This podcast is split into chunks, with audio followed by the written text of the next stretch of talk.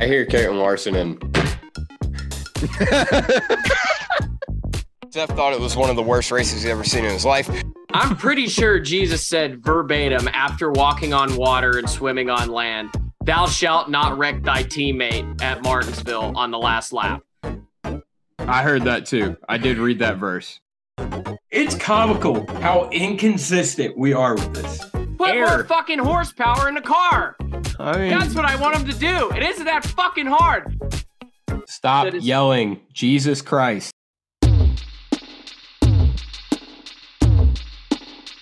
Welcome to the Big Motor Small Blade podcast. I'm Buddy Pulley.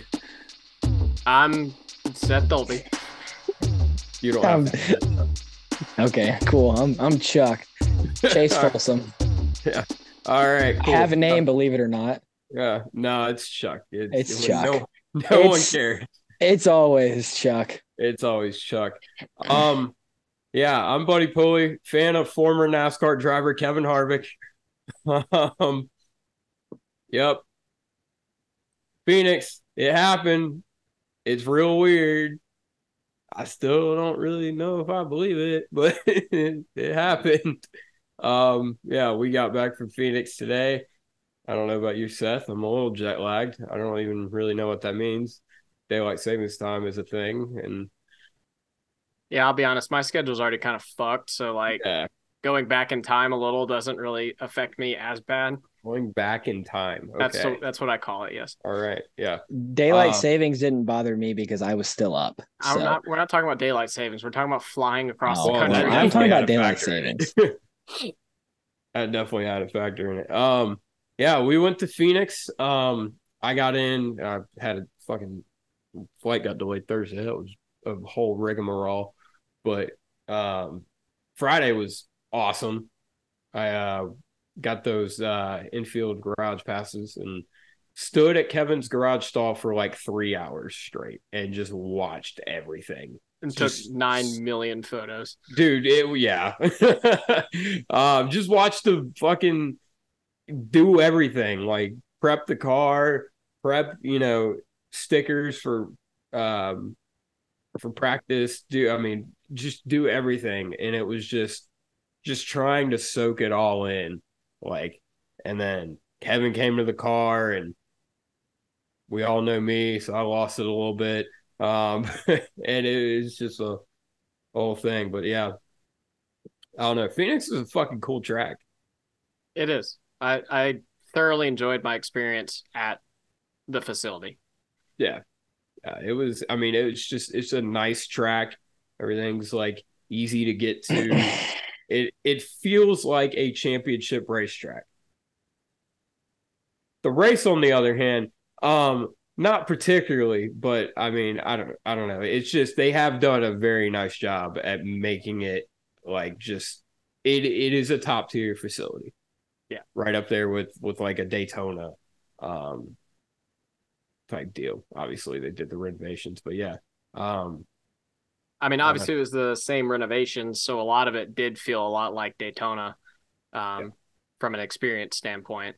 Obviously, it's it's in a desert instead of Yeah. instead of the dude, beach. Phoenix is a nice area. Yeah, no, um, I think that might be the most aesthetically pleasing place I've ever been in. So I was shocked too. I was so shocked. Well, it's just Where'd you guys stay at? We stayed in Glendale with uh with our buddy Caleb. Shout out Caleb. Yeah, but just I'm tr- like everything, I don't know. It's just it's so cool. It's like a kind of a culture shock, I guess. Like Yeah, there's no trees. All you know, not there's no trees, but trees aren't everywhere. It's yeah, orange and brown, and just there's a film. There's like a haze of film, like dust everywhere. it's like the the opening scene of Days of Thunder, like all the time. Yeah. Yeah. Pretty much, yeah. yeah, yeah. Um, yeah. No, I mean it. It was it was fun. I didn't. I did not touch a cactus. I saw many cactuses, cacti, cactuses, Cacti. Cacti. Um, yeah. Um, I did not touch any of them. I thought about it, but Took my advice for once. yeah, yeah. Um, but yeah, I mean, obviously, a very uh, emotional weekend. I guess we'll talk about a little bit about that later. But yeah, I mean, I don't know, just a fun, fun weekend all around. Um, Yep. definitely think Seth and I will want to go back. Chuck, you've been there a couple times. You come log log out there. Make a whole I'll go again. Yeah, I had fun. I actually stayed when I went. I went in 2020 and 2021. I actually stayed in the same hotel in Surprise. Uh, it's called Surprise. oh, two years in a It's row. like, No, it's, surprising. it- it's called Surprise. It's um, it's only like. I'm, I I have to look at a map to see where it is in relation where you guys were, but it's only like 20 minutes from the track max if there's traffic. So yeah, dude. I wasn't very far. It's there. It's like one of those things where technically it's like another subdivision area of the yeah. greater Phoenix area. Pretty much is Yeah. all it is. Um, yeah, dude. There were a shit ton of people there this weekend. Yeah. Like, good lord. Like, I ain't seen that. Like, and it, it didn't help. Like, the parking lot, it like goes for like 74 miles. Like, out, like, I didn't realize also how, like, in the middle of nowhere. Like, a lot of tracks are in the middle of nowhere, but it's like It's in the middle just of nowhere. straight in a, in it's- there's mountains over here, mountains over here, mountains over here, and then the racetrack right in the middle. Yeah. Like, it's crazy. It's crazy. It was no just really- Yeah. Didn't see any rattlesnakes, thank God. Which I was bummed about. I wanted to see one. I didn't want to touch one, just like the cactus.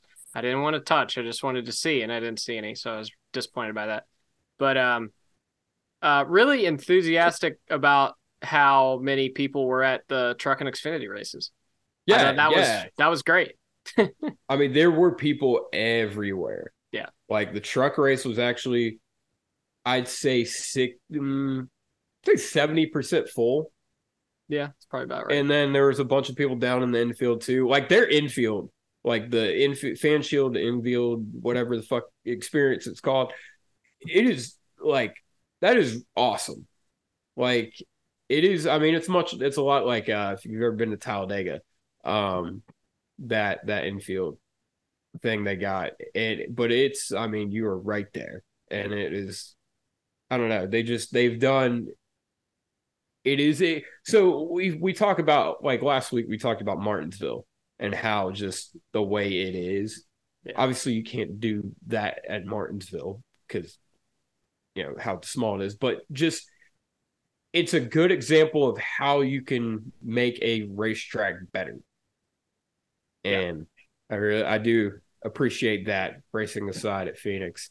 Um appreciate how that was. We did sit next to a bunch of hot dogs. That was that was odd. it was That odd. was that was real. Explain. Yeah, there was, There a, was a- there's like seventy. There's like seventeen people dressed in hot dogs sitting in front of us. Yeah, dude, I don't know. I don't know. One of them like deep throated Caleb's like microphone on his day? headset. Like, huh? What day?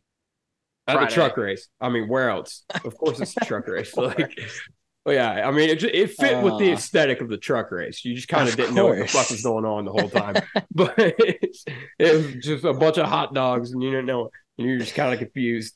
Um, yeah, I don't know. Seth and I also discovered that we need to get headsets where we could talk to each other because Caleb had those, and that was exist. maybe the most fun. Like us Yes, those do. exist, Caleb, Seth, and I That's talking cool. back and forth to each other. Yeah. Yeah. We decided that we need to get some and we need to figure out a way to record it and upload it. because We're gonna do live race podcasts. Yeah, we're gonna yeah, There we're gonna be go. live. Well, I guess it won't be live because I think we can get in trouble for that. we're but- recording them live, and then yeah, we'll, we'll figure out how this works. Uh, Yeah, sure yeah, we- yeah. Um I no, I can't tell the Michael Waltrip story. Uh, No, no, that was that's a big mo- That's- small blade after dark. um. Anyway, um. Yeah, I I, mean, I don't even know if it fit on After Dark. I, I don't. Yeah, I think that's that's on the black and orange version of the Yeah, of the podcast. Oh. Um. um, We've never ventured into that territory before, at least not in a, since I've been here. first time not for everything. been here. Okay, a second time Oh, yeah. for everything. Um. Anyway, I have something to add to this. So I'm assuming you guys didn't go to the hill at all while you were there. No, we No. did not go. We did not go to Rattlesnake Hill. So from my experience there, that's where I had to sit in 2020 because you know COVID happened, and they took away all of our tickets, and we're like, well, you can sit here if you want. So we got refunded and rebought our tickets anyway. If you've been to Phoenix and you've never sat on Rattlesnake Hill, do it at least once because it's awesome. It's not the most cl- it's not the most close up view of the track and you can see everything. It's just everything almost kind of looks a little farther away, especially in videos. You don't realize how far away one and two, I guess now three and four, sorry. Um, but kind of like the the view, if, if you do it, do it on a Saturday for an Xfinity race. Because as the sun sets, it literally sets over top of the grandstands with the mountains in the background, and it's the coolest thing I've ever watched in my life. So highly recommend if you ever go back to Phoenix again and you go for a weekend for anybody listening, watch at least one race from the hill, bring a lawn chair. But uh, yeah, do that because it's awesome and it's the most aesthetically pleasing view in racing, in my opinion. Here's the one thing though I did want to say. Um, I think my the the best thing about the actual design of the the facility is the fact that even when it's hot out, the sun, the way they position the grandstands is perfect for the sun to go directly behind it and everything is shaded. Yeah. So Yeah. it was so comfortable. Top Like, tier the engineering whole- right there. Yeah, it was so comfortable the whole weekend because like you're pretty much always in the shade. It was Yeah. fantastic. It was it I tell you what, the facility and just the weather and like everything reminded me a lot of Homestead.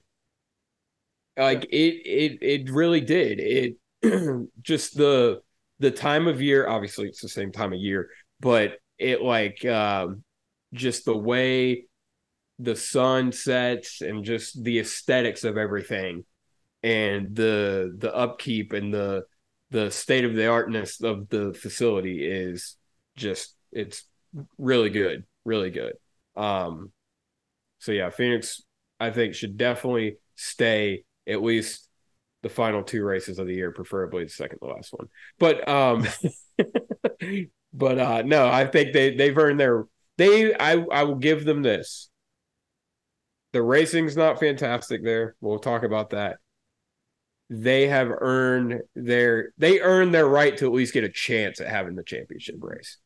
Yeah. Because they they put a hell of a lot of work in and they did a great great great job with it. Obviously our opinion is the only one that matters. And now that we've said it, Phoenix has officially made it. Um but yeah, no. Okay, That's um yeah. moving on. It's time for the Chase Folsom short track segment. Oh, I don't know what that we're gonna call Yeah, this. we haven't- I we don't haven't We haven't out- decided yet. We haven't figured out what what we're gonna call this yet. Um, he's our like Walmart brand Hannah Newhouse. Um, he's a lot less cute, and Sorry, his mustache his mustache is a little bushier. So Yeah. go ahead, Yeah. Chuck. So I guess we'll start with some uh, World of Outlaws since I went on Thursday and Friday. Unfortunately, couldn't go Saturday. Some But woo! um, so, woo! Um, so as some people may know, I'm a late model guy, and these two here are sprint car guys.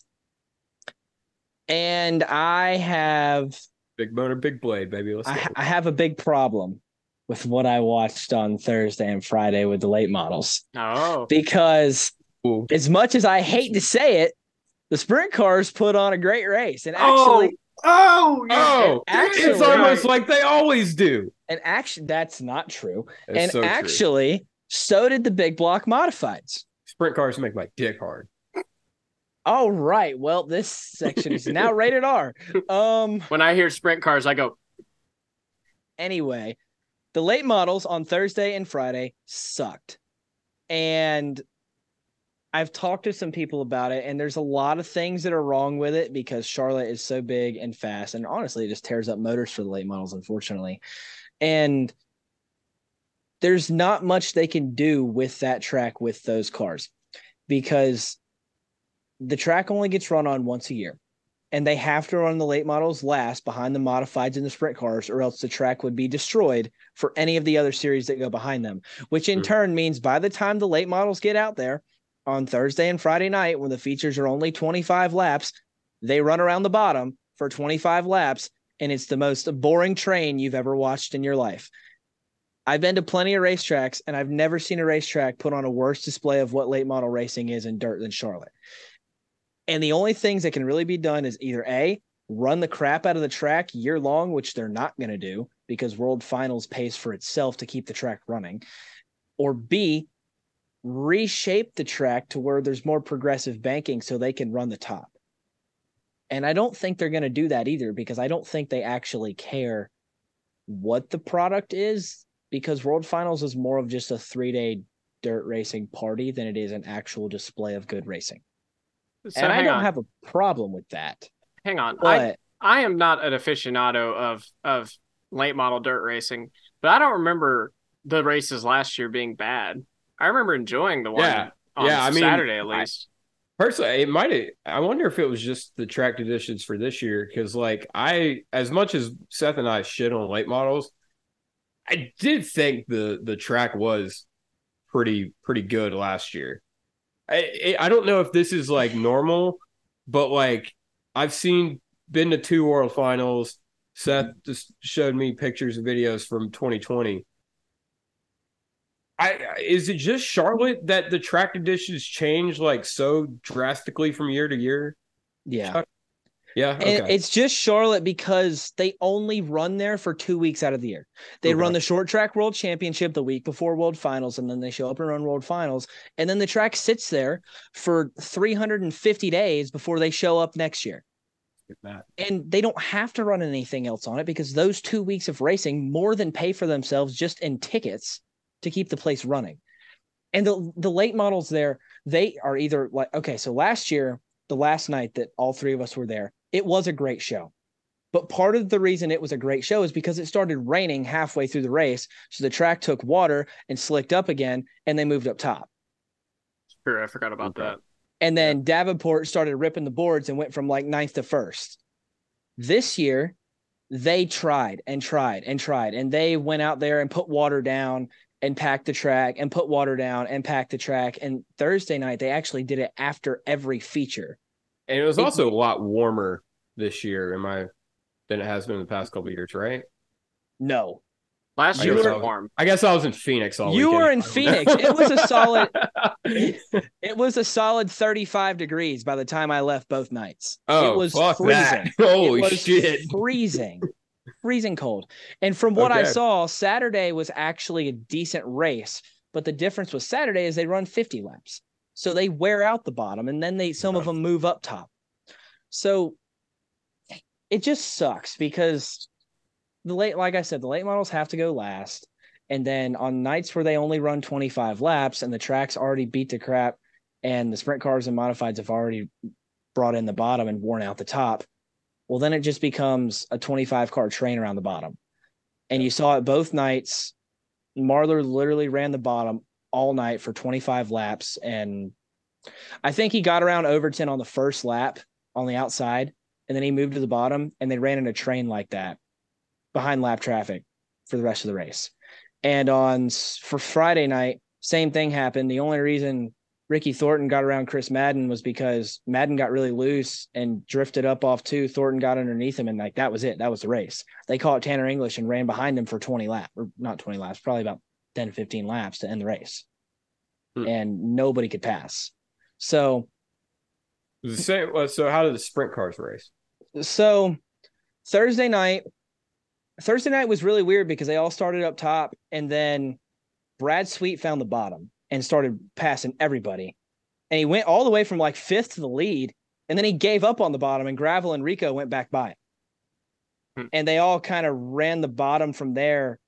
And the difference with sprint cars is I'll give them this. If everybody's on the bottom with sprint cars, it's not a train because there's more room for error Yeah. and they're and they're less it's crazy because they're more aero dependent but they're less aero sensitive if that makes sense Yeah. Yeah. like if somebody's running in front of them it does like in a late model if somebody's running in front of you it screws you and a yeah. sprint car like a and a sprint tough car yeah and a sprint car not nearly as much and then on friday night they just ripped the boards all night. And it was funny because it was three non-outlaw guys that did it. It was Brent Marks, Justin Peck, and Tyler Courtney, and they put on a hell of a show. But um shout out Alright. to the mod shout out to the modifies. They were fun to watch all weekend too. But yeah, it just bothers me that the biggest one of the biggest stages for late model racing, they just kind of put on a dud and then they get a bad rep for it. But um Um, who who? So give it real quick. Give us the champions. Oh, well, Ricky Thornton proved he should have been the Lucas Oil champion instead of the BS that Lucas Oil put on at Eldora. Yeah. because he won two out of three. But Bobby Pierce is the late model champion this year. Uh, Matt Sheppard just won his tenth modified championship, and He's Superman or Rocket Ship. now he's he's Superman. Superman. Okay. Well, Super Matt, Super Matt. Superman. Davenport's it. Superman. Rocket Shep was always Brandon Sheppard, but now he doesn't That's drive a rocket, so he's just B Shep. Um, right.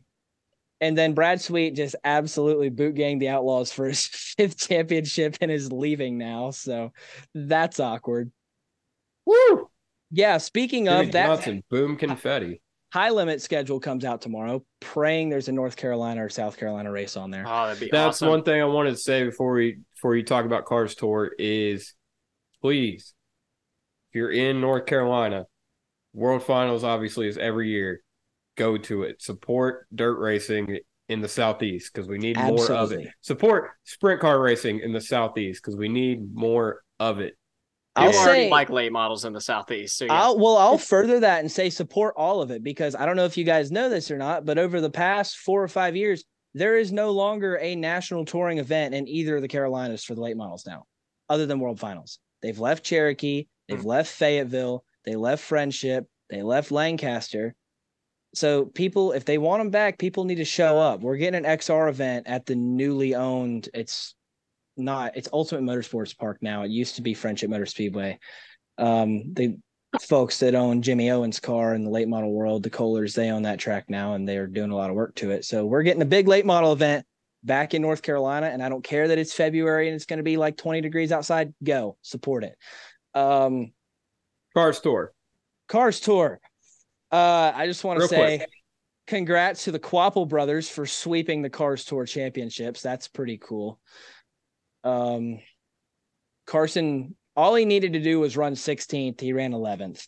So uh, Butterbean did everything he had to do to have a shot. He led all 125 laps, won the pole, got the extra two bonus points God damn. Got the extra bonus points for leading a lap and the most laps. In fact, nobody else, like I said, nobody else even led a lap. So he did everything he had to do. And I haven't looked to see the updated final standings, but it, it's less than 10 points. It was close. He had a hell of a comeback to end the year. Um, and Caden actually said that he's not going to run Cars Tour next year. He's moving to Supers next year. So he's going to run some ASA stuff. So Interesting. that'll be cool to watch him do that. Carson said he'll be back in the eight car next year. Uh. Butter Butterbean will be back in the 03. Connor Hall, your national late model champion, is moving over to Nelson Motorsports to run the 22. And we still don't have a cars tour schedule yet. That was supposed to come out deadline Saturday, and we still don't know. So pa- impatiently, patiently waiting on that. well, um, the the owners have been a little bit busy. Yeah, I guess so, right? no, they gave out dates on Saturday in the drivers' meeting, but they haven't given out tracks yet. There's supposedly one event on there that's supposed to shock everyone. So Daytona. we'll see. we'll see what it is. And, Nürburgring. Cool. So Carson Yeah. Kvapil, Caden Kvapil, Cars Tour champions. Yeah, and I thought I was done. Uh, I thought I was done with my short track coverage for this year, but as of, well, pending email that I sent earlier, I will be covering the South Carolina 400. So that's cool. I'll get to hopefully talk to Josh Berry and Dale Jr.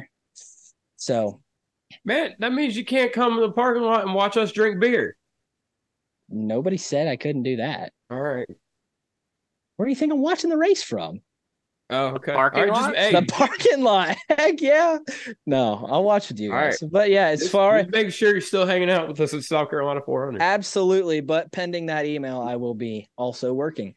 Dale So- Jr. and Josh Berry are racing in that. So if you have flow, watch it. If you're in the South Carolina area, come to it. Absolutely. Uh, Yeah. Hopefully, hopefully some more guys sign up for Josh that. too. Berry's It's running Kevin Harvick's car. So you know who I'm pulling for. Well, you got a tough decision. No, No, I'm we pulling for Josh Berry all the way, baby. All right. Yeah. That's it. I'm gonna I'm gonna ask Josh that. Like you were junior's crew chief for the last two years. Now you're gonna race against him. What's that gonna be like? Yeah. Exa- hey, man. Hey, look, Junior was my favorite retired guy. No longer. no longer. Just Junior's like, car looks cool though. Have you It- seen it's it? good looking. It's Yeah. good looking car. Yeah. Yeah, that's cool. All right. just cool. need to tell Josh, like, hey, he wrecked you at Homestead, so Yeah. give it to him. All right. Cool. With that, right. move on That to is NASCAR Chuck's stuff. short track report yet to be named. We'll figure one out for next year. Um, now to some um to some significantly worse uh displays of uh racing. Um, the NASCAR Craftsman Truck Series, or the NASCAR Crapman Trucks. I tried to make a pun out of that. It didn't really work. Um, but They I don't think we even all get the gist. Deserve that honor. huh? They don't even Yeah, they- deserve that honor. Dude, this was the sorriest damn truck race I've been to. That's saying something. This this series is a joke. It It's, is- it is it's an become absolute that joke. Huh? I said it's become that way. It wasn't Yeah. always this bad. I mean, Arca's terrible. I watched the damn Arca race on Thursday on Friday. I don't know why. um, I saw Sean fucking whatever the hell his last name is. That King douchebag. Durrani? Yeah, him. Saw him win the Arca championship. I don't like that kid's face. Um, Mercifully, my my plane. had Neither not- do a lot of other people. uh, yeah, I know. Um, and then the Mercifully, my truck plane hadn't gotten in in time to watch the ARCA race, so that was good. Yeah. You got Um, saved. okay, let's break it down. So let me get my notes up here. Um, obviously, we all saw what happened. Carson O'Frog spun Corey Heim, and then Corey Heim got retaliation on him. Um, wasn't intentional. Yeah. Duh. Duh. Hey, I'm just I saying. didn't even watch Corey it Heim- live. I All think I've my seen was the direct I think my direct tweet was Corey Heim. There's a post that said he did not mean to do he did not mean to wreck uh, Carson Hocevar. And I commented on said tweet and said, yes, and Bill did not have sexual relations with that woman. Chuck, are you too young to know what that means? No, I I saw something that was like, I don't know which one it was about, whether it was about Carson or Corey, what they did, but it was basically somebody saying, "Oh, well, it, it just didn't stick," and Landon Huffman quote tweeted it and said. Yeah, my Corolla wouldn't stick either if I took a right at 75 on I 40 towards a sign. Oh, shit. My God. uh yeah, I mean, dude, look. Do we think Carson wrecked him on purpose? No. I don't- know. I don't think he did either. I, don't- think that judging by his camera- mannerism. I think in-car judging, camera is enough. Yeah, I mean, just judging by that and just how his mannerisms and his interviews after race, it just seemed. I mean, the dude was pounding the steering wheel and yelling at himself in the truck right after it happened. Like that doesn't seem like a guy that went in there and dumped him, unless he's a hell. Unless Carson Hocevar's like the greatest theater kid there's ever been in the whole fucking world. Um, I could see that. Yeah. Um, Well, yeah, um, there's reasons for that. Yeah. I mean, but what Corey Heim, dude, Corey Heim's a jackass. Like, let's just, like, I hope sponsors and owners and everybody takes note of that. Because that was some of the most sorry, no good, like, one of the worst things I've seen in a long time. Even for the damn truck series. yeah. I mean, because like, I don't know. The more I've like sat on it and thought about it, the more pissed off I've become to that. Because I mean, yeah, Carson's done some shit. Like, there's no denying that he's right hooked people. He's done a lot. He's cooled down a little bit lately. Martinsville was a little iffy. Um, but like, dude, I get it. You you're mad. You got spun out. Whatever. But like, at least when Carson did it, when he spun you out on purpose or not, that was that was it. That was for the objective of the race. That was to win the championship. Like so, on purpose or not, you're racing hard for for that. Did like Corey Heim, what he did, it's a prime it's a prime example of like kids these days and thinking they're bigger than the sport. Like it, I it's just all got done about- writing about it this week. uh, yeah, it, it's ridiculous because I mean he completely fucked Grant Enfinger with Yeah. no regard just Yeah. for his little punk ass side quest. Yeah. That that that's what made me the most upset, honestly. Like it's just, I mean, just no acknowledgement for the fucking moment, and like, I don't know. It's just how much bigger it was for. I don't know. It's just you gotta learn, dude. The world's in NASCAR is way bigger than little old Corey Heim, and it just pisses me off. Yeah, that's um I wouldn't yeah, under a normal circumstance. Well, okay, the way he did it sucked, but under normal circumstance, I wouldn't have a problem with retaliating after you got spun out, especially Yeah. when it was something as as dumb as that. I mean, that was that was a dumb move by Hocevar. It was never going to work. But eh, under normal circumstance, I'm fine with that. Three Yeah. laps away from the championship being over, and a guy who had nothing to do with it gets totally fucked. I, Yeah. I, I yeah, I don't know. If that really, really sucks. Just Really sucks. there's, uh, yeah, like I mean, rule number one, stock car racing too. Learn how to wreck somebody without wrecking yourself. been a common topic recently for some I mean, reason. that was definitely more of the Matt Kenseth method where you don't give a shit. But I guess, but dude, I mean, he didn't. I don't know. I don't know. So Carson I- Hocevar didn't take that championship from Corey Heim. no, it, I'll t- my reasoning for saying that would be, which I didn't actually watch any of it live. Obviously, I got home from World Finals Friday night and was like, I actually, I guess I could have watched the end of the race because I got home at midnight and didn't think it was still on, so I went about my business. Oh Um, god, yeah. did it last that long? Oh yeah, Yeah, I It guess it, was did. it, it, it ended past one o'clock Eastern time. yeah. Holy shit!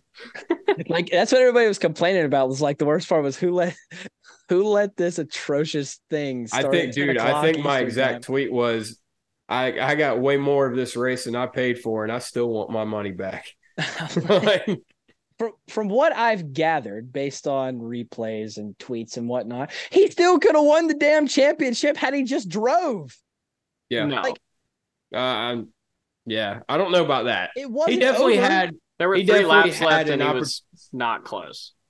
Yeah, I mean he he wasn't close, but he definitely had an opportunity to get back to And number a two, position to win the championship, but just he didn't have it. with three to go, the guy you wrecked wasn't even going to win anyway. Yeah. What was the point? I yeah, just I mean it it's just and it made me so mad because well obviously i have sentimental ties to gms my grandfather worked there for i think four years. He was their first ever truck driver hauler driver they ever hired. And i wanted to see them win the title in their last race. And grant enfinger i don't know if either of you two have ever like actually met grant enfinger and talked to him. No. certified good guy. Like you meet you Seems meet like him. Meet him in public which i did. Actually i met him at my old job. He was buying horse feed of all things. You'd never know he's a nascar driver if you just looked at the man. He was wearing like jeans and a button down shirt and i just happened to know who he was and it was actually right after the new atlanta test. And we sat there and talked new atlanta and racing and all that for like 15 minutes. Total stranger. Didn't know who i was. Was just invested in the conversation and took the time of day to talk to me. Great guy. And Yeah. The picture of him and Corey Heim outside the media center tells the entire story because if looks could kill, Corey Heim would have just lost all nine of his lives. Like he'd be a dead man. he had the Superman Superman X-ray That- vision on him or whatever. And I just when I found out that Grant got screwed out of that whole deal, I just felt so bad. Because Yeah. if, if anybody deserved it, it's that team and that race car driver. And to And see dude- them get screwed that way, it sucks. and there's a lot I saw some people like um kind of upset about the way Grant handled the last lap saying like he was really just going to go in there and send Ben Rhodes it goes back to you know something we've said a lot. It's just it you it's eat or be eaten. Like I mean, it's you're if you don't run over somebody, somebody's gonna run over you. That's how it always has been in truck series. Not saying Ben did anything wrong because he didn't, but um, it's just it's it's how you got to race. I mean, you don't have to race like that, but I mean, it's You're not going to get very far without doing it these days. exactly yeah, exactly. And I'll add to that and say Grant actually wasn't gonna clean him out. He was No, just gonna try and hit move him. Yeah, Because yeah. if Grant wanted to clean him out, He he, could've, yeah. had the opportunity twice to clean him Yeah. out. And he yeah, just shout out to shout out to it. Caden Honeycutt for um or was that his name? Yeah, Cars tour driver, Caden Honeycutt. Yeah. Yeah, certified jackass. Like just okay, sends it three wide going in the car. I mean, he screwed any chance Grant had, which fine. You you got I get it. You're trying to trying to race, maybe not the opportunity for it, but don't make yourself look like an asshole on Twitter when uh you try to say I wasn't even I wasn't even near Grant at the on the last lap of the race. And then old Buddy Pulley has to pull up the video evidence and circle his truck for him and say, "Hey, blood, this you?" Um, Well, and also his his condemnation of uh of Grant trying to get into the back of Ben Rhodes there. Dude, fuck you. He was 3 laps away and pulling away and got screwed. Like Yeah. so I don't know. Like I, yeah, it just it's it's just a product of Truck Series. Let's be real. Um, but Ben Rhodes won the championship barely. He had to ass pack Zane Smith and pray to God that damn tire hang, hung on. But um, yeah, you make it sound like it was his fault. I know you don't mean to, but Oh, no, sound yeah. no, Zane missed a damn shift and we we we were so confused at the It grand was just one of the moments, man. You just put your head down and you're like, fuck, man, why won't this damn race end? Like, uh, but From what I saw on Twitter, it was the most embarrassing thing that's ever been on a NASCAR racetrack. from what I saw in front of my own two eyes, I would have to concur. like, it It's Yeah. just it, it brings me back. even the I- hot I don't- dogs sitting in front of us were done with it. That's bad. Yeah. I, I'm not going to turn this into a rant, but I will say the truck series. I don't I won't even say anymore that it lacks an identity. This is its identity, and it needs to change. And the only way I think that they're ever going to change the truck's identity is by creating them a new one, and that starts with changing the truck scheduled where they don't go everywhere the Cup Series goes yeah. there's no reason. And you know what? Maybe, maybe it would promote more of that at first. But when team owners got tired of ta replacing trucks every week, it would stop. There needs Yeah. to be like, there's no reason the trucks aren't racing at South Boston and Berlin, I bet here's the thing. I got like I- that should be the trucks. Not I, I saw I saw Ron Hornaday Friday night, and he was sitting there just vaping. He was sitting there with a cold he, beer and a vape. he owns a vape shop in Mooresville. So yeah. Oh, really? Holy shit! I gotta Seth, go. you're gonna get you a vape. Um, but yeah, Ron Hornaday, drink a cold one, full on vape boy status. Uh, whenever they talk to him a minute, just as nice as Ron could be. Um, and I I- just that little interaction with him, and I kind of thought about it leaving the truck race. Like this ain't this ain't what Ron raced. This ain't what Mike, you know. It's like God. ain't what the this ain't the Gunslingers Truck Series. It's not the California Kid, Ron Hornaday's Truck Series no more. It's it's pay to Onions play. truck series. It's pay to play, and Daddy will pay for the wreck truck when I when I decide to take out whoever. So Here's what the truck series really needs to do. Uh, the schedule, yes, but what they really need to do is start hard enforcement of rough driving penalties. I saw, yeah, I heard absolutely. I heard on the teardown they were like, well, they don't want they. I think I can't remember if it was Bianchi or Gluck. They said, well, they want the rules to be same throughout all three series, and so they don't want to enforce something in the truck series and not. Dude, it's no, it's a feeder series. They're not going to learn. Yeah. They it makes it not is making your cup is is devolving your cup drivers. Yeah. By by not enforcing this. That Yeah, is it- all you're doing. It is devolving your entire sport. because everything starts at the bottom. Yeah. it starts at the top, it starts at the bottom, and you meet in the middle, and we're not we're not doing a damn And- thing about it. and it comes from two things. There's two things that cause it. Number one, the money. Yep. Well, I don't have to fix the truck. I don't have to pay for it. Why do Fair I care? regard.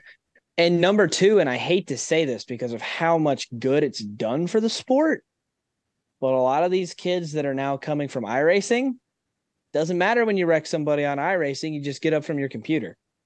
Yeah, They're invinci- They think they're invincible. Yeah. And for something, it's it's sad because that was the very that was the first oh shit example of drivers from that product picking up negative qualities from it and applying it to real life racing.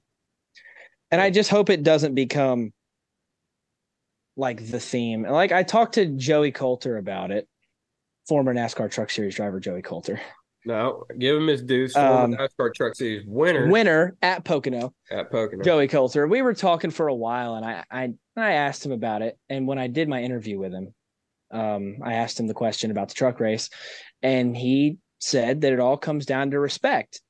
And he said that it needs to get back to how it was when he was coming up because he came up with people like Ron Hornaday and Todd Bodine and Mike Skinner that would whoop your ass if you did something like that. And they taught those guys respect. They taught them the right way of like, look, this is how you race people, and even in this series.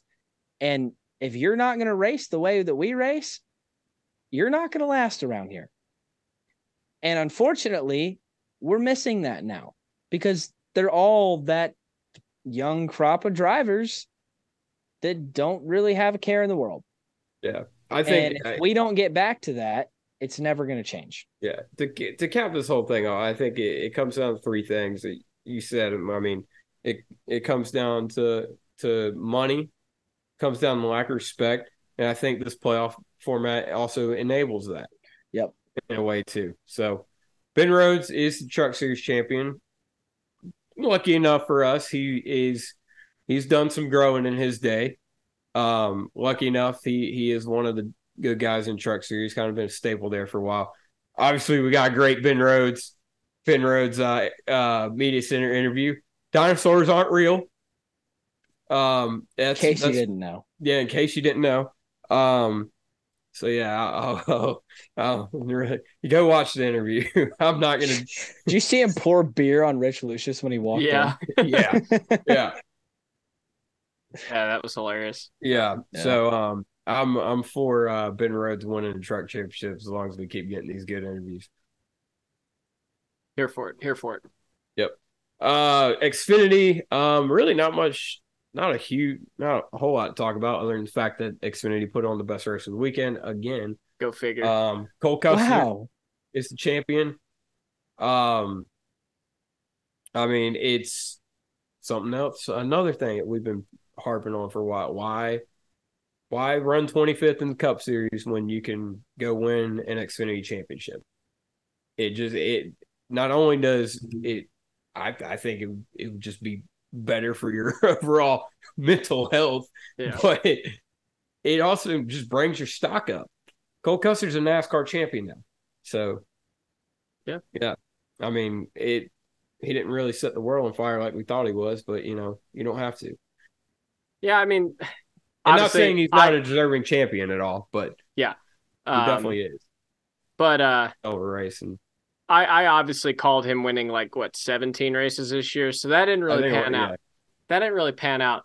But um, he uh, he did he did what he needed to, and it counted. He had to back into getting into the championship four, literally back in, um, yeah, Yeah. on fire and backwards, um, and then went out and ran a really good race. I mean, dominated the last half of the race. Um, had to survive an overtime restart. So, and and also, I don't think the door should be closed on on uh, Cole Custer as a Cup driver. no, it's definitely not. Yeah, because he came in. we were having this conversation Friday night after the race. Saturday. He came in Saturday. Sorry. Um, he came in at probably one of the worst times to be a rookie, like we talked about with the 550 package, and then COVID too, COVID, and then right after that, Stewart-Haas took a nosedive in and performance. And then you got the new car too. I mean, Yeah. so never had a chance really. yeah, never really had a chance. So going back and doing the Xfinity series is has got to be the best thing he could have possibly done for his career. And now he's Yeah. obviously a champion, so it obviously looks like the best thing he could have done. Mhm. But I mean, like you look at the rest of SHR and Cup, other than Kevin Harvick, they're all in the mid to late twenties and early thirties or whatever in in the standings. So like, I don't know. There's no argument for me about Yeah. whether or not he made the right to call or not. And I'm glad he re- I'm glad he re-signed because I th- I think a couple years of just kicking ass because I think he's going to be a lot better next year. I, is just gonna is gonna do wonders for his confidence to just kind of be like, okay, I I still can do this. Yeah. And you know we see guys all the time. I mean, they don't peak. You don't peak until your 30s and damn near 40s. So I mean, he he's got time. He's he's got time. He's he, he's still he was a young he was a young buck when he got into the Cup Series. So yeah, Chuck.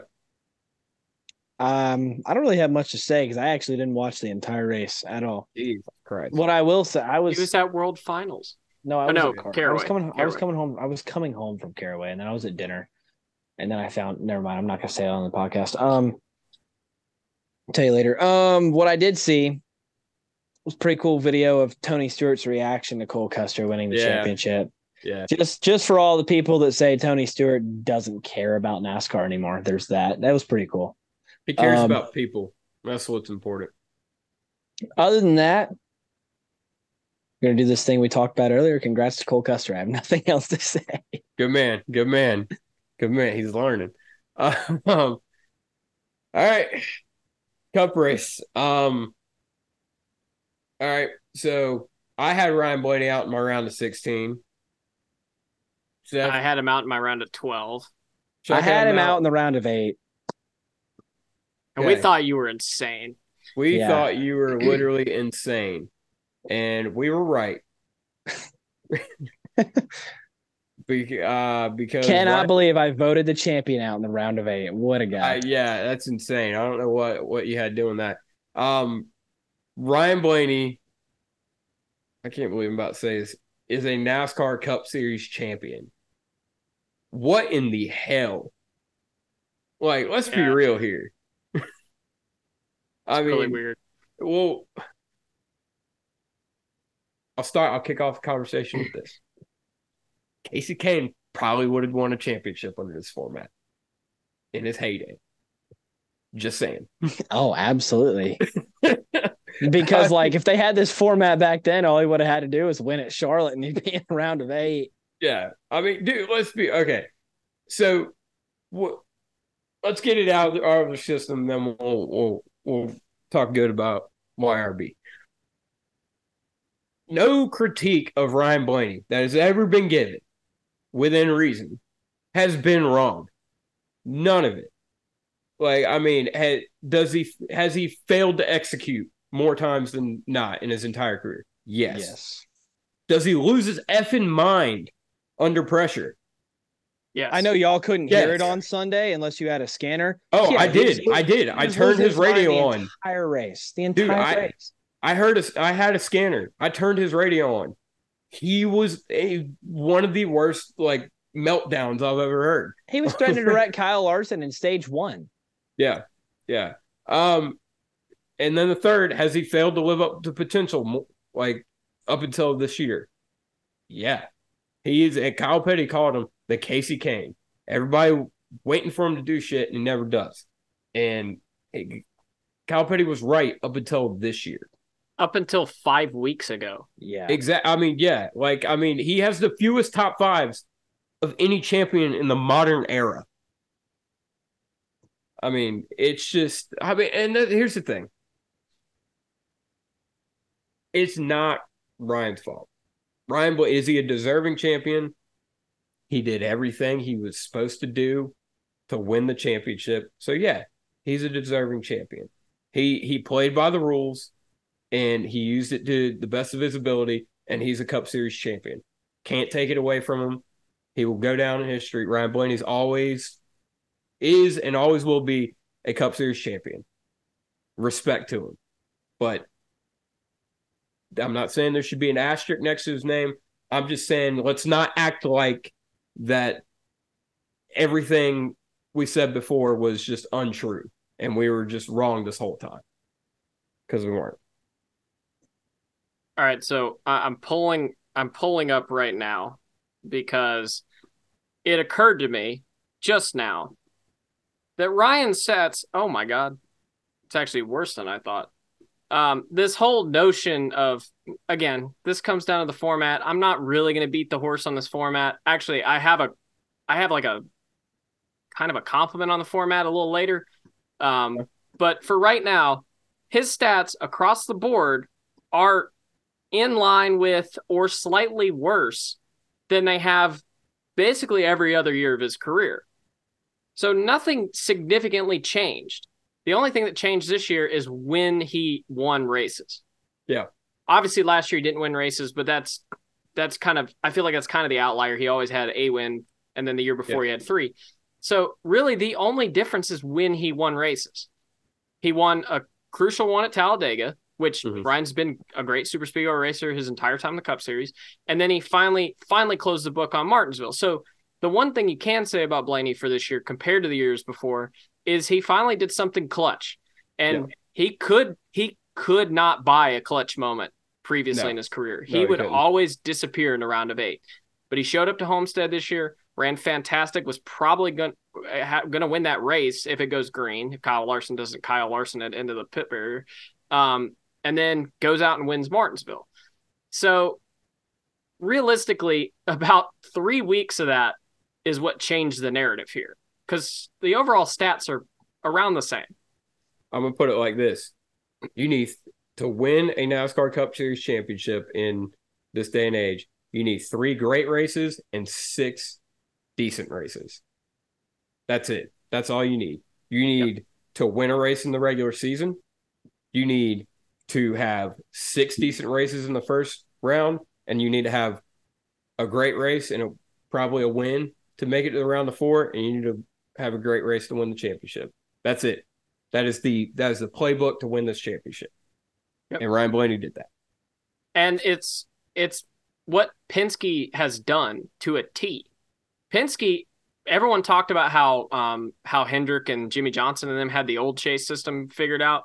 Penske has this one down to a T, Oh my god. down to a dude. science. It is They- it is you look at Joey and and Ryan's Yeah. all three of their championships.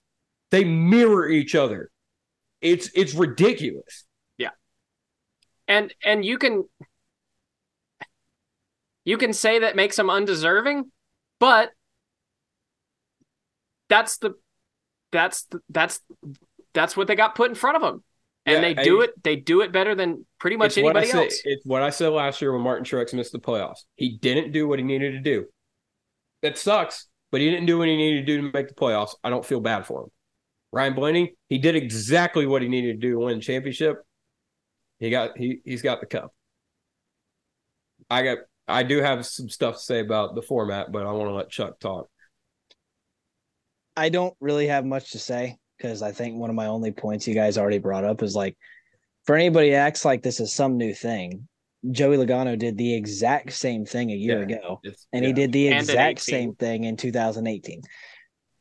And I think I think it was us last week that talked about this about how championship four appearances are going to be looked at as like a really big stat Yeah. in the future. Yeah.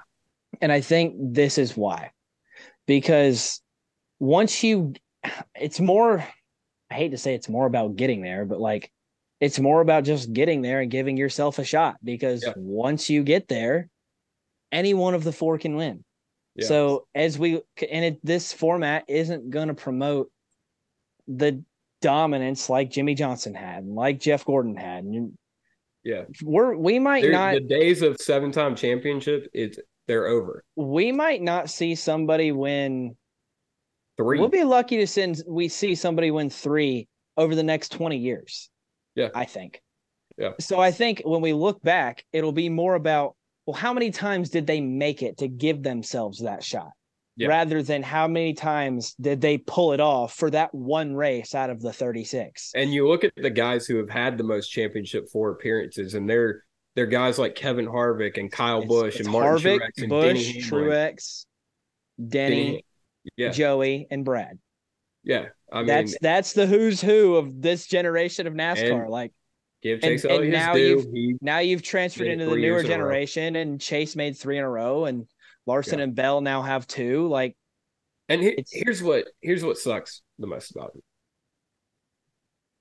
We can talk all the talk. We can talk all the talk. We can. all- There's all the hype. There's all the metrics. There's all the stats. We can spit it all out of our faces until they turn blue, but nothing fucking matters. None of none of the talk matters. We talked all year or all playoffs about Ryan Blaney.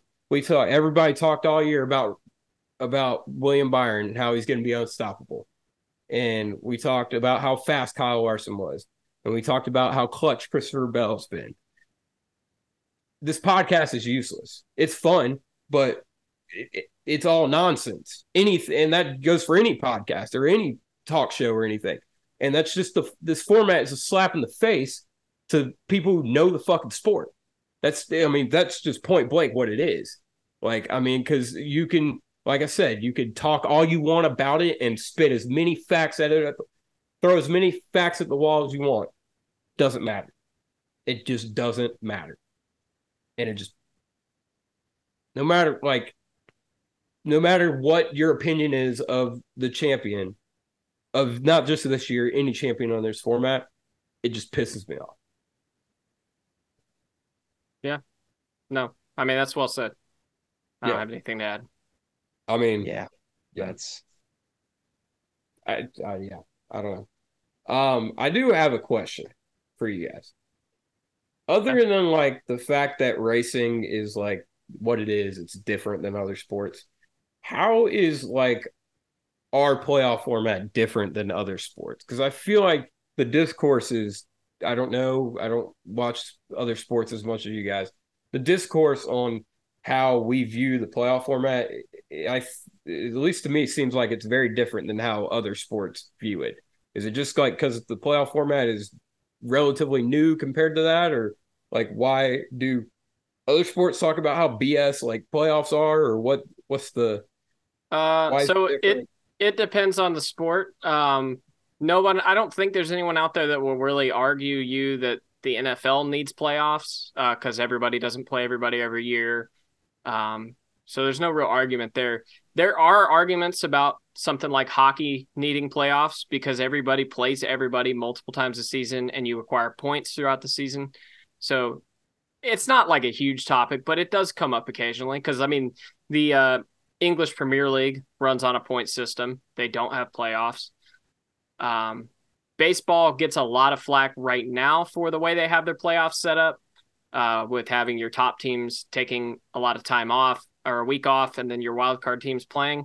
I I'm not saying one way or the other, Chase. I'm just saying that is that is a topic of conversation right now, um, and your Phillies probably take advantage of that. But anyway, probably um, I feel like I feel like NASCAR is the only entity right now where the I the very idea of playoffs pisses people off. And I'll tell you exactly why. Because for every other sport, whether or not you succeed in the playoffs, it is a team, a group of people, and it comes down to their execution, and that's it. If there is nothing else involved, there's no other gimmick. You go out there in the playoffs in football, if you don't play good football, if your quarterback has an off day or you guys can't make tackles on defense, you lose. There's nothing else like, oh, well, you can't do this or this or this. And if they get this special certain number of yards on one play, that neg- no, it's just you play football. In baseball, if you can't hit the ball, you're going to lose. If your pitchers are giving up hits, you're going to lose. That's how it is. In basketball, if you can't hit threes, especially in today's day and age, if you're miss if your team's missing every single shot, uh, you can't get a guy out there to buy a bucket, you're going to lose. If you can't hold a team under a 120 points or something, you play terrible defense, you're going to lose. It is what it is. It comes down to your execution and that's it. In NASCAR, that is not true. You can execute well, basically perfect. And it might not matter. Because some guy can, I don't know, ride around for two out of the three races and suck, and then show up to one race and win and knock you out. There, it's it's just so many. There's so many Variables, variables and gimmicks. Honestly, outside factors. if yeah. if, if the I think I think per- hang on. The perfect stat that that says this is is Kyle Larson's average running position this season is was seven, I think, point four. His average finishing position, I believe, was like 12 5. Or maybe even it might have been 14 5. I can't remember exactly. But so we'll call it his six positions. we'll call it six positions. So and and I'm not saying that they got screwed, that they should have won the championship. They he didn't execute. They didn't always execute. But the point Yeah. is, is that racing is so chaotic that the guy who averaged averaged running in the top 10, very close to the top five, had a finishing position well outside the top five. So or outside the top 10. So that just I think that stat illustrates how chaotic racing is. And the the the farthest thing you'll get from that in maybe a football game is a team will have maybe a below average defense and somehow win 12 13 games in a season or you have the minnesota vikings last year that had 13 wins and a minus point differential but that was kind Yeah. of really out of out of left field I think the perfect what would I know we've harped on what the format should be a lot, but I think the perfect way to have a playoffs that resembles every other sport is if they did the playoffs how it's set up now, except it was strictly points and they made eliminations based off strictly points and like Winston Cup points. That would be what would most clearly resemble every other sport because one of the biggest variables is the fact that it doesn't matter whose stadium you're playing in in football. You're playing on a football field that's the same dimensions as every other stadium, and it doesn't affect how you play football unless you're playing in MetLife Stadium. Um, in baseball, yeah, the walls might be a little different. You have the same bat that you use in every single other 100 and I guess if you're in the playoffs, you're looking at close to 180 games. Use the same bat, Yeah. and the concept is the same. Just because the field's a little different doesn't change where what you're trying to do when you hit the baseball. When you play hockey, well, every single hockey rink in the NHL has the same dimensions. Every single court in the NBA has the same dimensions. That's not true in NASCAR. We don't race at Martinsville 36 times a year. So some guys are better at some places than they are at others, and it gives certain people certain advantages. And that's why people complain about the playoffs so much, is because it's not a stick and ball sport. We don't we shouldn't be trying to resemble a stick and ball sport when it's so drastically different.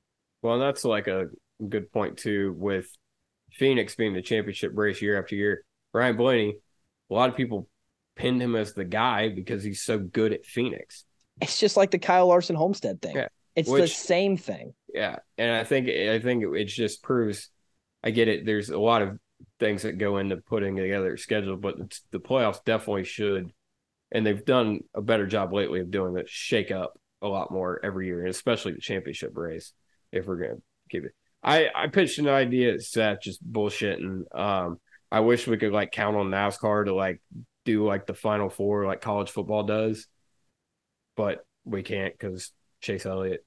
Um, oh, I see what you mean. yeah. Um, but yeah, I don't know. Seth, give your positive about the playoffs, and then we'll we'll move on. all right so last thing negative before i do the positives is well gotta fit one more in. I got to fit one more in. Um, essentially, what we do in the Cup Series and and the Xfinity and trucks is imagine if in the NHL Stanley Cup playoffs we did three sets of seven game series to get to the Stanley Cup final, and then the Stanley Cup final was one game. Yeah, Yeah. That's what we do. And Yeah. that's that's the reason it's the same it's it's really the same thing in hockey. Anyone can win one game. It's very very difficult to go out and beat a team four times. So Yes. I feel like that's Baseball's the same way. baseball. Yeah, baseball, uh, basketball would be the same. I just Any team can They're get hot off a certain pitcher. Yeah.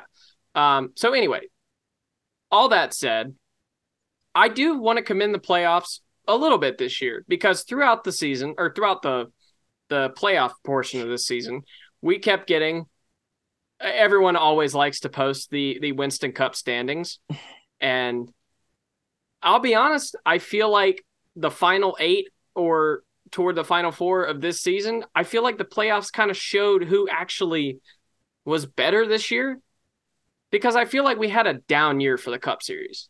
Like I was telling Buddy on on the way back today, the only guy with 20 top 10s this season was William Byron. He had 21.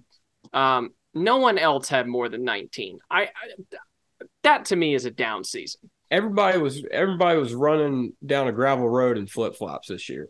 Yeah. And and it really what so what the playoffs showed to me is who was actually who was actually more consistently fast. Because yeah, everything was kind of I say everything, not quite as bad as last year, but everything was kind of crazy this year. So I feel like the playoffs did a better job of showing who was fast all season. Yeah. And the Winston Cup format kind of just showed you who cleaned up, which Yeah. if that's I- understand there's merit to that too, but If it I- could be like that every year, you could take or leave either Winston Cup or playoff. If it was just if we could count on it to be like that every year, and we have maybe not one championship race. yeah. But- Well, that. So, yeah, I I genuinely I'm at the point now where I think this format would be We could get the best of Compelling. both worlds. we could get the best of both worlds if we just had three races in the final the final round and make Dude. it make it the round of 8. I don't think you'd you'd want three races of four guys going for the title. Three races of eight guys going for the title. I think that would be the best of both I don't worlds. see why four would be bad. for three races. Yeah. I, it's bad for one race. In my in don't my opinion, I think it's. Bad. I will say about the Winston Cup thing. Talk I later. feel like it's almost kind of obsolete to look at that because hundred percent. Oh, it's not kind of obsolete. It is obsolete. because the strategy is different. You oh, stage that, race all- now. that too. Yeah. So yeah. like, there's nothing about today's racing it's like looking at the Winston Cup that champions, would like, be done the same if tomorrow they announced we're going back to the Winston Cup format. Every single team would completely change their plan for next year, and every single race would be run different differently. So you, exactly. in turn, the results would be flipped upside down. Perfect at- example. Perfect example is Kyle Larson at Homestead. Well, here's a here's an even better example. We talk about the champions of Winston Cup. You really think Jimmie Johnson and Chad Knaus would have done the things they did midsummer after they were locked into the chase? You really think that they would have had the down six weeks that they had every single year, like clockwork, if they had had to put together a full season? No, they wouldn't have. They would But have. they have won five in a row. Who knows? Maybe But not. Yeah, Yeah. but they they would have been as maybe not as big of a dynasty, but they still would have been a dynasty. Yeah. You know. So yeah, I don't know. Um Ryan Blaney's the champion. That's uh just an Sounds weird. it's It weird. does. It's It weird. felt weird watching it. it did feel weird. Like- why it did not it felt like I was watching like a like a like a video game. Yeah. If like that's what it felt like. It didn't it, so I don't know. Oh, I thought you were Okay. going to say something. I thought Yeah. about it. It's uh, it's just it's almost because he just feels like it's like He I had don't, he- I don't know how to say this in a nice way. Here, It- no, here. I'm gonna say. I think I know what you're about to try, or we're trying to say. I'm gonna try to say it in a nice way. Most guys got to lose one before they can win one. Ryan Blaney hadn't lost one. He, lost got a here lot of and them. ex- Well, I mean, he hadn't been in position to win one and lost one. He he got in position to win and immediately won one. So it, it's not even here- really what I was going to say because so did Kyle and Chase in a way. Yeah. Yes. Yeah, if that's right. your criteria, making it to the final four, we've seen that Well, I mean, because Right. several times. I guess now. it's a little different because with Kyle, he dominated you the whole kind of knew. Chase was basically the same thing. He showed up in the playoffs. And here's the thing: this is what I'm about to say: is Chase solidified his championship in the years after it. Because he he did he made multiple Final Four appearances. He obviously had a great year last year. Um, so I think if Ryan can go out the next three four years, put together, you know, and keep it, not even just those, just he keeps putting together seasons like this. If this is the breakthrough year and this is the Ryan Blaney we see consistently, you can't talk about this championship being, you know, any sort of way other than legit. Yeah. Uh, I- but if but if this is it, if this is all he does, then it's gonna if you know It'll he's look got to very he's much got to stay a fluke. consistent or else. And he, Ryan Blaney don't give a shit. Yeah. I mean, like I like I said before, this talk don't matter. Like I mean, Ryan Blaney don't give a shit. He's got the Bill France Cup sitting in his fucking house. Yeah. Like he's you know Yeah. I guess what I'm trying to say is no matter who won the championship, all of them in the playoff era, whether or not they deserved it that year, you go back and read all those names and you're like, yeah, those guys are elite. They're the best of the best, like hands down, top tier in the sport. I he just won a championship, and I don't feel that way about Ryan Blaney yet yeah if that makes sense. Like it feels like he's still not. Yeah, he won the championship, but it, like you said, it still feels like Kyle Petty's right. Like he still hasn't, still hasn't arrived. He arrived for one, two races, but it's almost like you're looking at that and you get to that name, and at, this point, it's like, really, like yeah he yeah he I- did that because it doesn't seem like he's on the level to do that yet, but he did it. All right, let's wrap let's wrap this part up though. Uh Ryan Blaney though, he is like I mean, it is that aside, it is good for the sport in a way because he is so popular and he is a great personality and he will be a good ambassador for the sport. So he, you know, he is our champion and I think he'll be a good champion. Yeah, especially um, good timing uh, considering how down of a year our most popular driver had. I think. Yeah, So- exactly. So Yeah. yeah. Um yeah. Uh Ross Chastain won the race. He did. That he Give did. the man him yeah, exactly. Give the man his I- dues. I didn't know Um, that because NBC didn't cover it at all. Yeah. Yeah. Even Uh, at the track, he only he went over to like the corner and just like celebrated by himself. Like Yeah, it was Well, it I will tell you that the Bills Bengals game on Sunday Night Football was starting before they interviewed Ross Chastain on Peacock. So. Wow. if that tells you anything, yeah. we were home by then.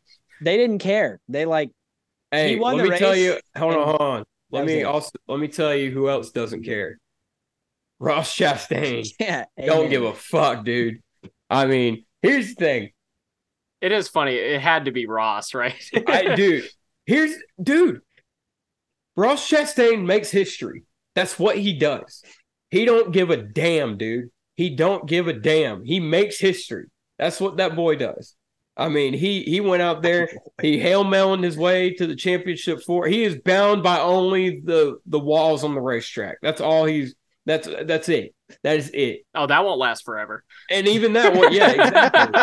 like I mean, we all we all saw the meme of the Roval, him hopping the curb over the damn one and six. Um, so I mean, it, yeah, I mean, the he would he of course he'd be the guy who upsets the championship four for the first time. Actually, I'll be completely honest. So we know on this show, I I I personally have not been a big fan of Ross Chastain. we I know have you have. roasted Ross Chastain We on have. the show. I think that this is my this race is probably my favorite thing I've seen Ross do because he went in and did exactly what I've been hoping someone would do for a long time is tell the championship four to go fuck themselves. I'm trying to win a race. Yeah. And he went out and did it and raced He them raced- hard. He raced them hard. He wasn't picky about it. He did it right. If you're gonna do it, do it like Ross. I never thought I'd say that. like, Yeah. my I- God. I couldn't believe it when I heard his interview. He was like, "Yeah, I don't care. I didn't care then. I still don't care now. He can be mad if he wants to. Like, hell Yeah. yeah, Ross. Tell him how Like- it is. Yeah. Like, I mean, dude, eh, but Brady was literally losing it for nothing on the radio. And Like, dude was like yeah. four seconds ahead Dude, of eh, hey, Bell or, Right, or Byron. like, I get it. I get it. It's a stressful situation. You're getting backed up to your competition. I, I get But it. But he wasn't. He wasn't. They were gaining two tenths a lap. Yeah. But bro, it ain't Ross Chastain's fault you ain't got the track position, my guy. like, dude, I mean, that's it. Ross Chastain makes history. I Yep. really thought Signed, Blaney, sealed, and delivered. I really thought Blaney was gonna screw himself when he punted Ross. Yeah. I was like, "Oh, you idiot! That is the last dude I would punt if, If I he'd- was leading the championship Dude, race." If he'd have gotten Dude. in front of him, Ross would have absolutely given it back to him. Dude, Oh, yeah, yeah. 100%. Dude, absolutely. A1 shot is when he, Ross is air blocking the hell out of Blaney, and Blaney flips him off in the car. And Yeah. Ross, dude, Ross saw it. yeah, He That's saw it. He was looking in the rearview I mean, camera. Blaney's- he, he, Blade's he got bright in the yellow media gloves. center. He said it in the media center. He's like, I was looking at the rearview camera, and I, you know, we're going down the straightaway, but I saw his hands moving and his whole bright ass suit moving in the car. I knew he was pissed off. I didn't give a shit. I mean, dude. funny. like if he could keep his damn nose clean, I understand the hype and the the the love for Ross Chastain. If he Honestly, can keep his nose clean. that yesterday made me like I gained a lot of respect for Ross yesterday. Yeah. That was fun Same. to watch. And how and here's weird here's what's weird. The one car won Kevin Harvick's first race, and the one car won Kevin Harvick's last race. the 24 also won the pole for both. Yeah, that's also crazy. And also, Weird. and also, the the Bu- the next year's Busch guy won the last race of this year's Busch guy. Yep. Pretty Yeah. Cool. I So am going to say I think that means it's the first race of Ross's Busch sponsorship. He needs to run the Harvick beer. yeah. Fuck it. They need to just go ahead and start that partnership out at the Clash. He needs to just have Chastain on there. Yeah, Yeah. Keep it keep it going. yeah. um, but no, I mean, I don't know. I, I give it to Ross. So now, buddy, now I gotta ask. When inevitably Busch Light Watermelon comes out, will you drink it now? I mean, I am excited. I excited love for Busch watermelon. I definitely, I yeah, I'll definitely crush a few. okay, because earlier before melon beers. before you were against the idea, so now Yeah. I Yeah. think um, you know, Abby was like she was on the fence about Ross and she was upset that he It's won almost Kevin's fitting. last race. But then like we heard his comments about Kevin and the post race and Mhm. Him being the new Busch Light guy and what he said about Blaney. She's she's like, okay, well, that's cool. And like I'm gonna I'm gonna say something about NBC for a second. Like I get it. There's four dudes racing for a championship, but that guy just went out and like kicked all of their asses. Yeah, Yeah. give the man For- his dues. He led half the race, Yeah. whooped their ass. Said, you know what? You may be racing for a championship, but I don't care. I'm better than you. I'm winning this race. He did that. They showed him a couple times on the last lap. They showed both of them cross the line. I'll give him that. And then we never saw Ross Chastain again. Like they they showed him doing a burnout past Blaney. Like that, that was when we saw Ross was when he went through Blaney's camera shot. And then It's like it's like the main. It's like I can't describe it without sounding. I literally I listened to Blaney's interview, flip the game to Eagles Cowboys, or flip the channel to Eagles Cowboys. Flip back, they had interviewed Bell and By- Byron and Larson, and they were about to do Ryan's championship thing in Victory Lane, and they still hadn't interviewed Ross, and this was like 25 minutes later. That's And then I see like an hour later, the interview from Peacock gets posted, and you can tell how long it's been because they're all in Victory Lane, and the Victory Lane celebration has long been over, and Ross is like crushing a beer. like you yeah. can tell how long it's been since the celebration started. before they, oh wait, that guy won the race. Maybe we should interview him. I don't Yeah. know. Like maybe Yeah. we could at least show him smashing his Yep. watermelon Okay. or something. Like yeah, it's Just- ridiculous. For the record, Ross led 157 laps, and the championship four combined led 97. So, Yeah. and 95 of those were William Byron. but yeah, um, yeah. I don't, I don't know what else, what else to say. Yeah. actually, I do. I have one more thing to say. okay, big time Ross Chastain, man. Anyway, um, Hyphen. yeah. Um, was Phoenix a good race? I'll let Chuck go first since he watched on TV. Yeah. Good? No. Terrible? No. It was just kind of nah. Like it it wasn't as bad as last year's. I never I never was watching the race and thought, man, this race sucks. But I was also never watching the race and was like, man, this is awesome. Like it was just kind of it was an improvement from last year and it was an improvement from the spring. But nothing really stood out about it. It was just kind of average. And maybe Okay. that's because I was a little more invested than last year, but it was still just kind of average. All right, and from the stands, I pretty much think the same.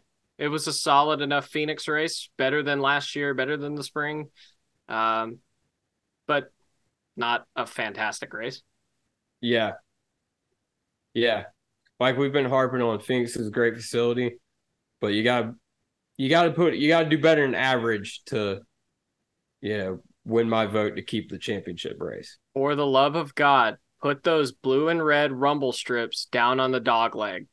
Dude, no. We need just put AstroTurf down there. Do that. I mean, fine. dude, the apron at Phoenix is as stupid and as frustrating, and it's in the same vein as as aero blocking. Like it is, it is that. Like it, it is every part of like it just neuters the racing. It, it, I mean, you don't. It's, it's the same. It, in my opinion, it's the same as chopping a guy's nose off. Yeah. because it's just you can just defend by being less of a race car driver. But even then, even then, we talk a lot of shit about Phoenix. The Xfinity race was pretty good. Was. I thought it was a very, very solid race. So Yeah. we get the cup cars figured out at some point. We could put an okay, we could put a pretty okay race on, I think. yeah, That doesn't I'm- mean we shouldn't reconfigure the track a little bit, or I, I would I would like a little less banking in turn three and four if I'm being completely honest. yeah. Yeah. I mean, we saw the race we had at New Hampshire. Yeah. that was the number one comparison to Phoenix for the longest time was New Hampshire. New Hampshire put on a great race with this car. Yeah. So, yeah. Um, I don't I don't know that adding turf down there and making them follow each other through the dog leg would make anything better though. It would make you have to run through three and four a lot better. You Yeah. wouldn't have as much because when you make a mistake now, you grab a gear and then dive down to the bottom of the apron and and make up all the all the time you lost. Yeah. Yeah, I I get And it. also, it just, you would be, you wouldn't, would you not be heading into turn one faster? probably, yeah. Yeah, exactly. a and longer you have to slow down for the corner more, which is always better. Yeah. Um, yeah, I mean that's, I, yeah, I mean we kind of said it right there. Um, It's been ten years. It's time y'all. for this experiment to go. Yeah. Um, highlight of the race for me was Kevin Harvick leading laps in his final Cup Series race. Yep. I mean, dude, that was all I wanted out of this weekend. That I mean, that was if that happened, that was just gonna be that was just gonna be gravy. And he he went up there and took it. it wasn't that was the best part about it too. Is it wasn't on he didn't get off pit road first and and you know hold it for a couple laps. He went up there and took it. And he showed everybody, hey, I'm just as good as I once was, and I'm good as good once as I ever was, or whatever that damn song is. But- As good as I want. yeah, you got it. But um, yeah, I don't know. That was um, that was cool. That That was really cool.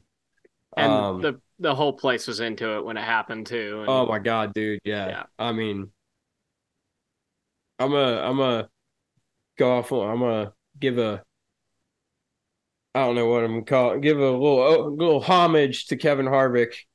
Um, I mean, he had the he had the impossible task. I'm a, I have a whole like essay, if you will, um, that I'm gonna read off here a little bit. He had the impossible task of replacing Dale Earnhardt, and yeah, no one can replace Dale Senior, but for a lot of people, he did, and he's the only one that can remotely understand the pressure those moment pressure in those moments that Dale Jr. faced, and he and he had to. Oh, I'm sorry. I'm trying to hold it together. Um. Anyway, he's the only one who could understand the pressure that Dale Jr. faced in those moments, and he had to pick up the pieces of that three team and move us along. And he said it many times: no pressure will ever match that. No championship, no anything will ever match the pressure that was his very first cup race. And there's something to be said about how lucky Earnhardt fans and NASCAR fans are to have him come along and be who he was and his attitude of I don't want to be Dale Earnhardt. I'm my own man. I want to do it my way. But hell, that was the most Earnhardt thing about him was the that exactly. Um, I mean, it's the it's the end of an era. I mean, Winston, last person, you know, to run in the Winston Cup era as far as full time drivers.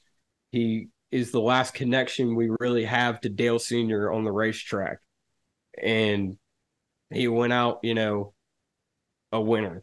I mean, yeah, he didn't win in his final year, but he was competitive. Um, he was huge for the sport.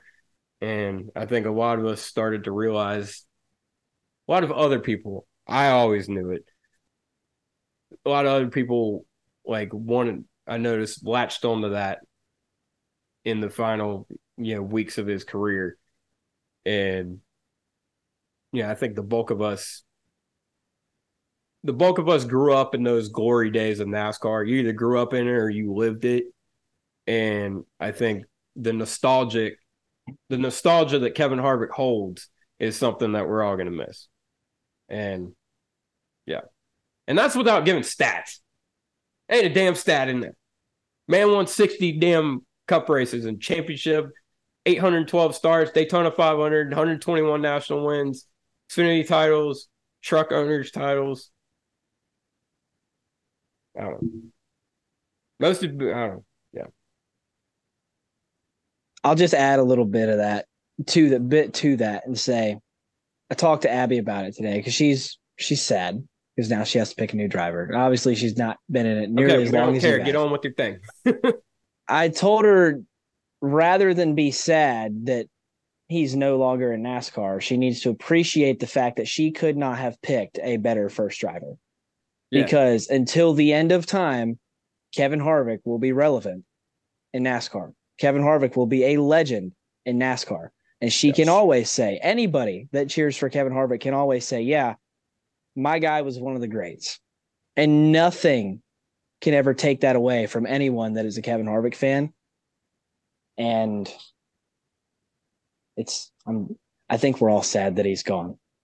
Yeah. I'll tell you what, like probably the most impressive thing about Kevin Harvick, aside from the wins, is everything he had going on personally, as far as dealing with what he had to deal with when he came into the sport. He found a way to leave the sport better than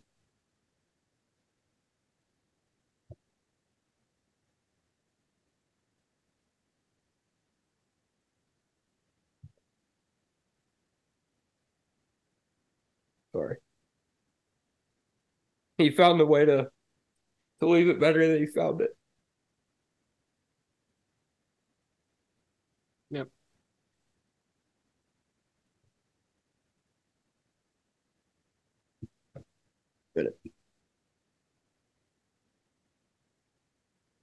Well, from a bit more of an outside perspective, um, it kind of took me a long time personally to get Kevin Harvick, I guess. Um, kind of just thought he was an asshole there for a long time. Eventually realized yeah, eventually realized that Kevin is like Buddy said, Kevin was just the embodiment of uh, it really embodiment of the old school way of doing it and kept that through his entire career and coupled that with his just absolute inability to give a fuck um, in the best way possible in the best way possible just i don't know dude like just no one no one recently showed up kicked your ass and just looked nonchalant about doing it like kevin did. And not that he didn't get excited when he won but like he expected to do it. And i don't know there's just something there's something so fulfilling about watching a guy in his element do his thing and do it to the highest degree possible. And Kevin embodied that for the majority of his career, even being at a fledgling RCR and being at an inconsistent Stewart Haas. I mean, the last three years of his career are, if you're not in the know, don't look as great on paper. But the job he's done just the past three years is nothing short of incredible, really. Um, and It may be the most pivotal moment of this sports history. He was the guy that stepped up and carried it along. He was the perfect one to do it. And we're damn lucky that he was that guy. Yep. hundred I'm percent. damn lucky that he was my driver. Or I'll say, my- well, he never won't be. I'll say one more thing, and it's like, even if you weren't a Kevin Harvick fan, for better or worse, the man left behind so many memories that all of us will always have as NASCAR fans. And I like, I just look at that. Not all of them are great, but you appreciate them. Like I look at that wall of diecast behind Buddy, and there's a certain Outback 2016 Kansas win car that I can't stand looking at. But you know what? I'll never forget that race, even if he did beat my childhood driver that's since retired. But it's like I look back now and I appreciate and I'm like, yeah, I might not have been happy that Kevin won that day. And as a former Carl Edwards fan, I might have been pissed that he won that day. But I look back on it and I appreciate it. I'm like, you know what? Kevin Harvick's a legend. And like, there's, I got to witness, whether I liked it or not, one of the greatest drivers that has ever been in this sport go heads up with my favorite driver and beat him. And I'll always appreciate the fact that I got to grow up watching Kevin Harvick drive a race car. And it just gives you a really good appreciation for the sport to know that you watch somebody I guess, create that big of a legacy in something you care about that much. He's he's much bigger than the stats will ever reflect. That's I Don't- think they that, don't make that them like that anymore. perfectly. yeah, Nope, they don't make them like that no more. yeah, yeah. I don't know. It was it was obviously you know emotional weekend. I watched him get in his car for practice the last time. I watched him give him his helmet at the beginning of the weekend. You know, I, wa- I watched him when he came in the garage and saw these kids sign the car. I was listening to the radio with my scanner when his kids came on and, you know, said what they said on the pace laps. And, you know, it, you know, obviously the race was what it was. It was emotional and there ain't, I can't think of another guy. I mean, yeah, Jeff Gordon in his last race, or well, that wasn't even his last race. Never No. mind. um, no driver in their last race did what I feel like did what he did. I mean, he he went out as competitive as anyone has ever been, Wow. and I got this. I sat there, and I was intentional about the moments. I was intentional about the. What what are y'all? we laughing could at? we could think of I a guy. can think of one that was pretty competitive in his last race. Still not very happy about it, but it won't take away from your moment. Oh, Okay. That wasn't Those supposed to are be his different last race. That was not supposed to be his last. Those are different circumstances. Um, but I was just I was very intentional about the weekend and trying to soak in every moment. And I remember I you know he crosses the finish line. I watched it happen. That was it. That's the end. That's that's the end of the 23 year reign that was Kevin Harvick. And I watched him get out of the car and he was emotional, but he was content. And I think that he carries carried himself in a way that, you know, every Harvick fan or every race fan can should should be able to carry themselves through his retirement, however you feel about it, is you know, don't be sad it's over, be glad that happened. Here's the thing I'm really glad about with the whole Kevin Harvick thing is he got to go out still being great. Again, the stats aren't going to show it, but Kevin Harvick did go out as a great driver. Um, he has his health as far as we know. So Mhm. that's that's a plus. And he got to he got to experience the full um love finally cuz Kevin hasn't always gotten the love No. and part of that is because he's kind of abrasive. But Yeah. so he got, I mean, he got some of the loudest cheers all year. And I think that, I don't know how much that means to Kevin, but as a fan of the, I'll tell you right now. as a fan of the sport in general, and by the sport, I mean racing, of course, NASCAR's not a sport. Um, as a fan of the sport in general, it, it makes me happy to hear the amount of people that appreciate a legend. Kevin didn't want to go out like this. He wanted to just hang it up and go out the Carl Edwards way. But he said it multiple times this year. He's glad he didn't. Because I'll put it like this I hate to keep bringing up the Dale Earnhardt comparison, but the more this season has gone on, the more I've kind of looked at, you know, I pay attention a lot to the psychology of racing and like, and the more and more I look at it, the more parallels there are between Earnhardt and Harvick. And he, you know, Earnhardt's obviously abrasive, and I feel like the they, on a larger scale, Earnhardt was, but they were largely just had the same relationship with the with the fans. You you loved them, you hated them, you know, whatever. And I feel like he got the flowers that Earnhardt got that Earnhardt didn't get to experience. And that's pretty damn cool. So, I don't know. Uh, I walked out of that racetrack yesterday. I walked to the stop top of the steps and y'all walked forward and I kind of stopped and looked back and looked down at that car and I was satisfied. Yep. For your sake, I'm happy you got to experience that. Obviously, I didn't. So, Happy's in the room somewhere.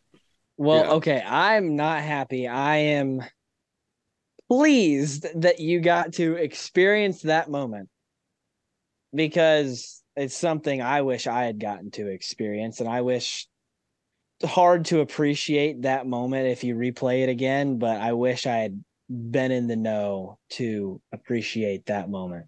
And Yeah. I'm glad. I'm glad you got But- to. And it, it, it kind of Kevin said it this weekend. They asked him, you know, when did you know you made it in this sport? And he said, not until this weekend. I didn't know I made it in the sport until this weekend because I'm going out my way. And he said that's that's when he understood that he made it. So, in a way, hopefully you can take some solace from that, Chuck, because Carl went out his way. He went out Yeah. because he wanted to. So, Yep. but um, Yep. Sundress and dumbass. Yeah, we could do that this week. yeah. Um. All right. So, Let's, uh, go ahead, Seth.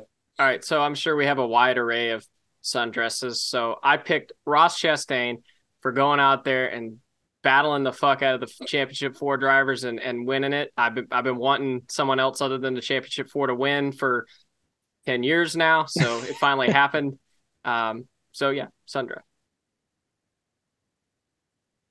Some- I'm gonna I'm gonna say uh, a little different take on Sundress, but uh, Zeb Wise for being okay and being able to walk and still drive a race car. Because uh, I was sitting in turn four at Charlotte on Thursday night when I watched his car flip into the outside wall, which you know sprint cars tend to do. But what they don't tend to do is hang the throttle in the middle of the wreck and proceed to do two more backflips when the rear tires hit the ground and then spin in a circle for another minute because the throttle was hung and wouldn't cut off. So glad Zeb's okay and we'll be able to drive a race car again. Um, Kevin Harvick.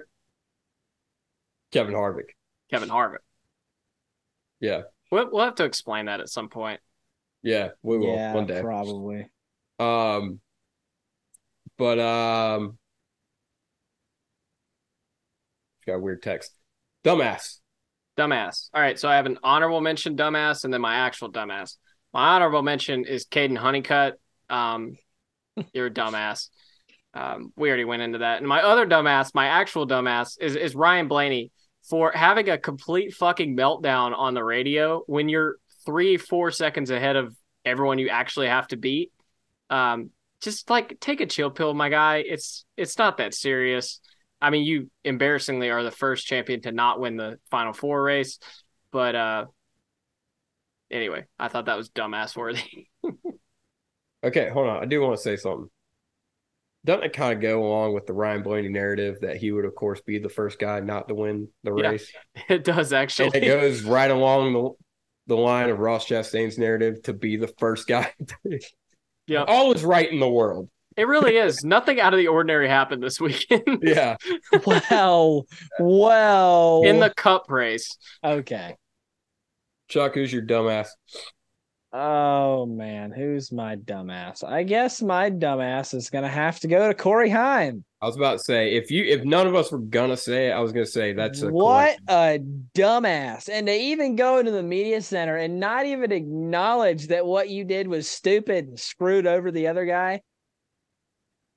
Yeah, what a dumbass. Yeah. Um, my dumbass is gonna be whoever painted the restart zone in the wrong fucking place. I forgot about that. what the fuck are we doing? That just added like the icing on the cake to whatever the fuck that truck race was. Dude, I mean, talk about running around with like chicken with your head cut off. That was everybody Friday night. Yeah. It Honorable was- mention to whoever let that race start at 10 Eastern time. I mean, every race doesn't have to cater to the East Coast time swing. Oh wait, I feel like that's what we talk about every week with the West Coast time.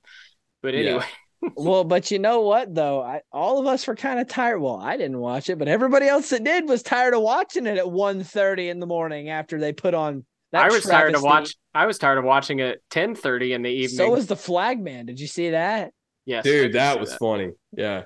That was I feel you, bro. That flag man almost quit on the spot. He almost dropped his flags on the racetrack and just left. yeah. Oh, He should have. That would have made for a hell. It was already an, supposed just entertainment at that Actually, point. I have another dumbass.